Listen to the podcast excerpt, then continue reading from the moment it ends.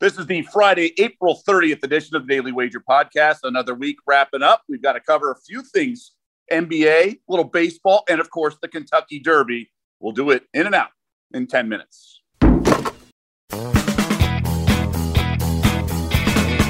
Welcome to the Daily Wager podcast presented by DraftKings, America's top rated daily fantasy app. I'm Doug Kezirian, joined by Joe Fortenbaugh. And Joe, no couch for you last night. Whole body, whole body. Kyle Pitts coming in under five and a half. The text thread between you and I was as intimate as a text conversation I've had with anybody. Good run through the draft, though. It was nice to have dinner with the crew last night afterwards and talk about it. That was a good run through. I look forward to recapping it on Daily Wager today, uh, 4 p.m. Eastern on ESPN Yeah. two. Yes, we basically swept the board. At least you know all my props hit. Very, uh, very good run there. I was, uh, I was definitely, I had like a legit pit in my stomach um, Oh, for going into the Pitts pick, and then obviously the fifth pick was big and six. So that that four, five, six, six stretch was just gut wrenching. But I liked my uh, position all along, and we did well. So good, Yeah, good on us. But let's let's turn the page, and we got a few plays for today. Uh, I'll let you bat lead off here. What do you got for us? All right, marquee game of the night in the NBA. It's the Suns and the Jazz. I'm looking at the total here. I was writing it up this morning. It was 220 and a half. It's down to 219. I still like the under. I don't love it as much as I did, but obviously I'm still playing. Um, I'm still playing it. You talked about this earlier in the week when you bet Utah in the, I think it was the first quarter in that game against Sacramento. Talked about how you've been reading the papers. Utah was talking about how disappointing they've been as of late, too much complaining to the officials. It was time to punch back. Those were good notes you had. They go into that Sacramento game, they hang 150 plus on the Kings, who stink defensively. We all know this, but it was a great performance. Great performance. This is the top flight defense, both teams. Suns, Jazz, both top five in defense, both bottom half of the league when it comes to pace. The Jazz have a one game lead over Phoenix for the one seed. Like Phoenix could be tied for the one seed after tonight. I think this is going to be a playoff game. I think you're going to see great defense, methodical offensive possessions. I think the total's too high. I'm going under 219 and a half Jazz Suns for play number one.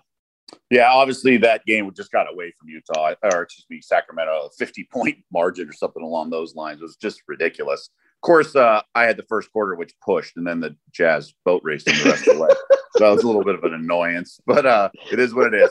Uh, I'm to go to um, I'm to go to the Memphis Grizzlies game. This is a team that's lost a few straight, and they uh, they have the perfect remedy in town, and that's the um, Portland, tr- excuse me, the Orlando Magic, who's just horrendous. It's back to back losses for Memphis, I should say, and just I just think they they just smoke them. It's minus 11 and a half, minus 12. I just think it's a one sided game. Part of me wants to play a little bit on the first quarter too, so I'll do that, but I just think over four quarters they're going to smoke them. God, the Grizz are so hard to figure out. Some nights they look so good, and you think to yourself, this team's got something. Then they go on these stretches of terrible basketball. It's a good get right spot, though. Orlando's been awful. It's the second worst roster in the league, probably, outside of what OK City's trotting out on a regular basis. So a good get right spot. I'll follow that one up with um, Lakers and Kings. So the over in this game, 222 and a half is where it was this morning. I'm looking at it right now. It's 222. So it's come down a notch at Caesars William Hill. I'm playing the over here. Sacramento's played 62 games this season. This is their fifth lowest total if it holds. Fifth lowest. So you got to ask yourself, why would that be? Well, a lot of that has to do with the Lakers. First off, their offense 21st in O rating, 23rd in scoring. Those numbers have plummeted dramatically because LeBron James is still out and Anthony Davis missed a big stretch as well as the fact that the Lakers do still play somewhat quality defense, although not, not, not nearly as good without AD playing 30 plus minutes every night. And again, without James in the lineup. This is the remedy, right? As bad as your offense is, when you get a crack at the Sacramento Kings, who are dead last in points allowed, dead last in defensive rating, dead last in virtually every conceivable defensive metric, you're going to score points. And this Sacramento offense can do the same thing. They're top 11 in both pace and scoring. So I think the Kings are going to be able to hold up their end of the bargain, but it's a good spot for the Lakers to put some points on the board against a team that really struggles to get stops on a consistent basis. So play number two, Lakers Kings over 222 points. I'm going to the Hawks Sixers game, first game in the association tonight, 7 Eastern. I'm going to do the team total of Atlanta under 105. We all saw what the Hawks threw out there against the Sixers earlier in the week. It was not pretty. Um, they got blown out by I'm by my math 44 points. They only mustered 83 points. It was their last game. Same two teams back at it tonight. They shot Not, they shot 33% from the field in that game. They were terrible. Yeah, they had no one playing. I mean, obviously Trae Young's been out, and then other guys got hurt in the game.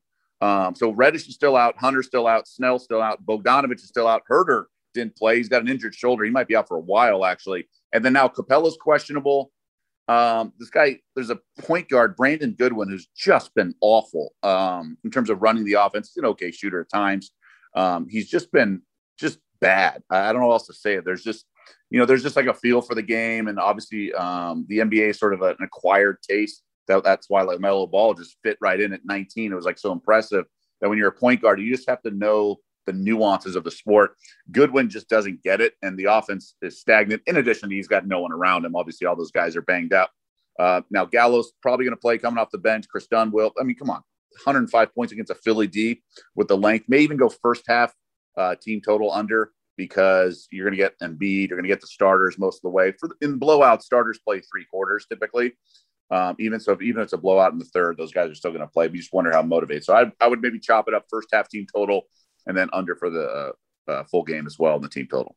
Smart. Philly's healthy and they're chasing down Brooklyn. So there's plenty of motivation for them to do everything they can, at least early in this game before it could get out of hand. So I like the handicap on that. Let's go to the diamond, a little bit of fun, six men out. Uh, it's a first inning bet. I'm going to go to the Boston Texas game. All right, Red Sox Rangers. I'm going to bet yes that there will be a run in the first inning, minus 105. So I have the dog here according to the pricing at minus 105. The no, I believe, is minus 120, minus 125. Boston lost this game yesterday 4 1. All right, the market moved against them all day. To no surprise, they ended up flaming out in that game. 4 1. They scored one damn run against the Rangers, and they scored one run the day before against deGrom and the Mets, but that was enough to win.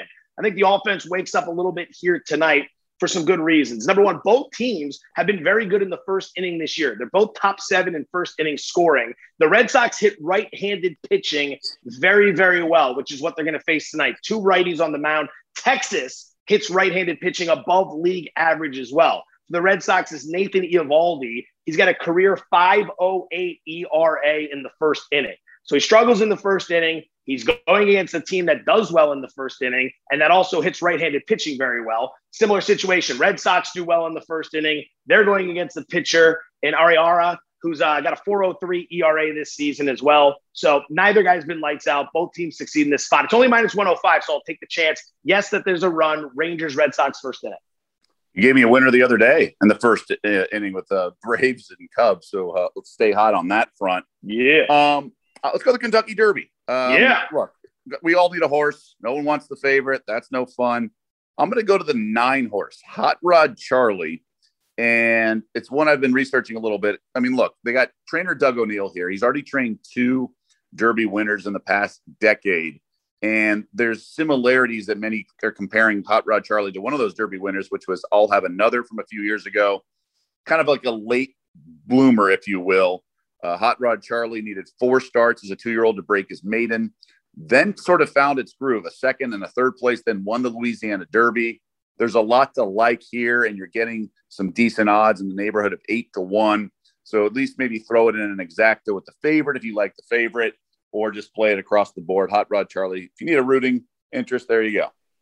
I like it. I'm with you on that one. Uh, I like the connections. You mentioned Doug O'Neill. I like the way they paced the horse out. He was established as a two year old, which is a lot of times a very good sign heading into the Derby. That third place finish at Santa Anita was in January, took two months off, won the Louisiana Derby in March, and now comes in nice and rested. Good, po- good position as well. So everything around Hot Rod Charlie is nice, including the price. He's trending in the right direction. If you want a long shot, Sainthood at 50 to 1, five horse. Bear doesn't like it. So it's obviously something you have to be very careful of because Bear has been red hot with his draft props. But I got the tip. Everyone always has someone this time of year that can give them a tip.